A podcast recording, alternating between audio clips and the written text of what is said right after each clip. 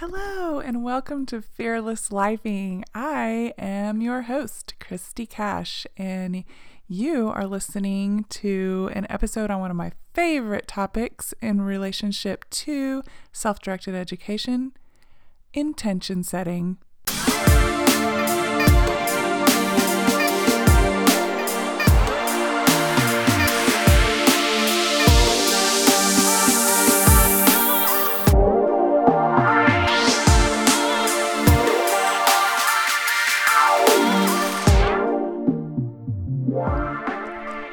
In our house, the way that we approach self directed education centers a lot around setting intentions.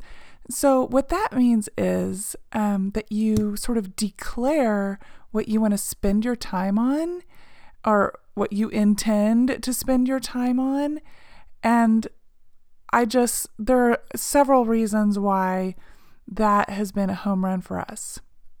So, to sort of back backtrack a few steps, when you get into the idea or you start like saying in your family, okay, we're going to do self-directed education, there are some things that happen like you lose externally applied structure most of the time. And that can be initially very uncomfortable. It can be an act of bravery to allow yourself to kind of go into this way of being without structure. For instance, um, let's say that you're like, okay, we're not going to go to typical schooling anymore. We're going to do something at home. So the next decision point might be we're going to have curriculum or we're not going to have curriculum. And sometimes um, a person might say, well, if I have curriculum, it's going to keep me on track and I'm going to have feedback and benchmarks. Okay, that can be your choice. But if you decide to go a step beyond that and say, well, we're not going to have curriculum, we're going to um, rely on experiential learning and project based learning as it happens and facilitate self directed experiences, then you might find yourself in a little bit of a quandary. And you certainly could find yourself in a situation where fear could grow because there isn't anyone telling you what life is supposed to be like. That may sound initially like a great deal of fun, but when you make that decision, the next feeling you have is this crushing weight of responsibility because you realize, oh, there's literally no one I can call and complain about if my child isn't performing the way I thought that they should perform. Now, I will tell you, all of that ends up going out the window. All of it. You don't need to call anybody. You don't want to call anybody because you actually end up getting to know your child, and your child shows you the human being they are going to be in this world. So there are tons of like steps that I'm skipping because the deschooling process is sort of going through that, us prying our precious little parental fingers away from the feedback addiction that we have that how are things supposed to be? What am i how am i doing as a parent based on how my child is doing? All of that goes away. But i'm what i'm telling you is the way sort of the tarzan rope that you swing over the canyon with why did that anyway let's not overthink that. Your rope your lifeline is intention setting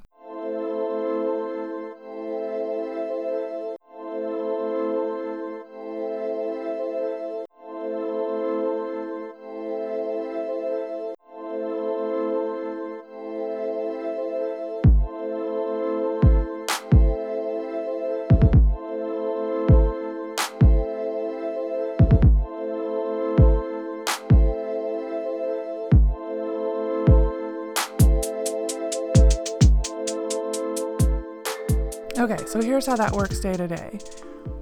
If you are a very creative, sort of outside of the box thinker, somebody who, like as an adult, I would have to say that I and my husband are both kind of people that we like to kind of we like to set our own intentions for our lives and like the upside is you get some cool things you don't expect if that's cool to you. The downside is if you're very creative, you can sort of find yourself wandering from interest to interest and not being anchored in anything. And I could find, I have frequently found myself sort of uh, having like this feeling of like floating. Not really floating. I don't have like an inner ear disorder or anything like that. I'm just saying that, like, I might feel like my day or my week doesn't have any handles to it, and that can make me feel anxious. So I use the anchor of intentions. Intentions are designed for me, being a very creative person, uh, to have a little anchor into myself and sort of stating what I want out of the day. And then they do something very cool and different for our children. So, children, when they learn to set intentions and they learn to state the power they have over the day, because that's what's happening when they state an intention. It's basically saying, let me state the power I have over my heart and my mind today and what I would like to see out of it.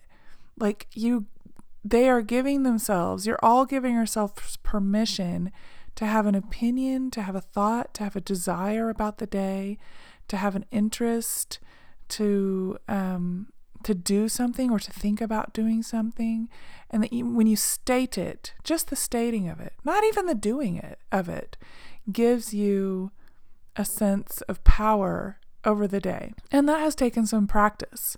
So what we have now done. Um, first of all, with our the Agile Learning Center that we attend, Rivers and Roads, um, intention set, we learned the practice of intention setting from them, and we carried it to our house, and it's changed. As for me, I've only been a stay-at-home mom for two years. I always worked. I was always the one setting intentions for like everyone around me. And when no one or nothing was there to drive it, it was a little bit I guess, of a floundering experience in some ways, and I had to get used to it. So now, setting intentions for myself every school year, every semester, every time I get that feeling like I don't know what I'm doing, I don't know what direction I'm going, taking a moment to set the intentions is great. And we learned also from our ALC about having meetings. So Jackson and I when we're kind of at the outside of a school, I'll say, "Hey, let's have a meeting, whether it's a week or a month or some kind of period where you just you just kind of feel like you need it. Hey, it's been a long time since we've had a meeting. Let's talk about our intentions." And so, we'll sit down with a piece of paper and we'll both talk about our intentions and write them down. And I don't even like oftentimes we never even refer back to it. But somehow, and maybe it's just for me and maybe that's enough, but just having like heard my son's intentions and know it reminds me that I can trust him. And then maybe I don't know. I want I want to know what his experience is too. I I hope he has a good experience with us and our intention setting at different points in time, but I am happy that he tells me what his intentions are and I am honored to try to like use my adult powers to bring those things to him so he can he can like do those things. So, having intention setting time whenever you think you need it, you can define what that is, or your kids can help you define what it is. It's really, really cool. Okay, so setting intentions is a habit to build as an adult, yay, as the parent, as the mom or dad. But I want to tell you a f- really cool moment when I realized that that skill of setting intentions totally transferred to my child and that he is taking leadership for it now. So, Jackson now has quite a bit of experience with meetings and setting intentions and changing his mind about things. And so, it's really been wonderful to watch him become comfortable with having his own say. Like he feels very, very comfortable having his own say into how the day goes. So, what he's begun doing some evenings is saying, Hey, mom, what are we going to do tomorrow? And it does start with him asking me a question, But I have learned that what he really wants me to do is ask him, I don't know, what do you want to do tomorrow? He wants to be asked so that he can say, Oh, I want to watch a morning movie and then finish that video we were watching and draw in your 1000 things to draw book. And he has things that he wants to do. He wants to make a black forest cake or he wants to make homemade ice cream. And what a treasure trove when at first, I mean, it took us a while to get to the point where he was saying, Hey, I want to interact with my world. I have opinions how I want to do it. And I want to talk to you and include you on that. And I know that you're my facilitator. And I, it was a really, really cool mo- moment. And they've been repeating. So it's been really, really cool. Um, we actually got out an index card. He went and got a pencil and an index card. And we wrote down our intentions for the following day. And the next day, we we followed some of the list, not all of it. And I do want to point out setting intentions and having a list doesn't mean you have to do it. In fact, because in self directed education, everything is a learning opportunity, if you have something on the list, you can practice changing your mind. You can practice having a new opinion about something you had an, a different opinion about the day before. Learning the life skill of making decisions and then evaluating and then reevaluating and then doing and deciding like those are decisions that really sadly aren't promoted as much as they should be. And so, if you make a list, if you make an intentions list, don't like hold yourself to this standard that it has to be completed there has to be a check mark on every list. I remember in my old work life, lists and intentions were about looking flashy and they were about showing off and um, making everyone be impressed with you. And this is not, setting intentions is not that at all. In fact, the most flashy, impressive thing that you can do for your child is to give them space to be their true selves. So, um, setting the intentions list is merely practicing life choices and decision making in a supportive environment with that, let's get right into our top five right now. So, I've had a little trouble doing top five right now recently because I've kind of been doing just one thing, and that is editing my book that I wrote during, um, or my novel that I wrote during NaNoWriMo this past year, which I've talked about on past episodes. And so, right now, I'm like just balls deep and like sentence structure and story structure and how I use way too many freaking words and sentences. And I'm such an amateur writer, but I'm just having such a great time learning it.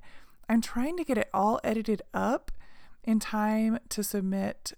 There's a publisher here in town called Penny Candy Books, and they haven't published a children's novel before that I've seen in their catalog, but there's always a first one and they have an open period where they're accepting non solicited manuscripts, which means, you know, I don't have an agent and stuff. So I'm planning to get it submitted. So I'm super excited about that. So my top five right now might be a little bit redundant and a little bit literary based, but my top five right now is friends who agree to edit, um, writers groups, books that are encouraging, um, tea, which I know was in my top five last time, and finally, like drawing with crayons. Still love it. So, with that, this is our episode for this time, and thank you for joining me. And ta ta for now.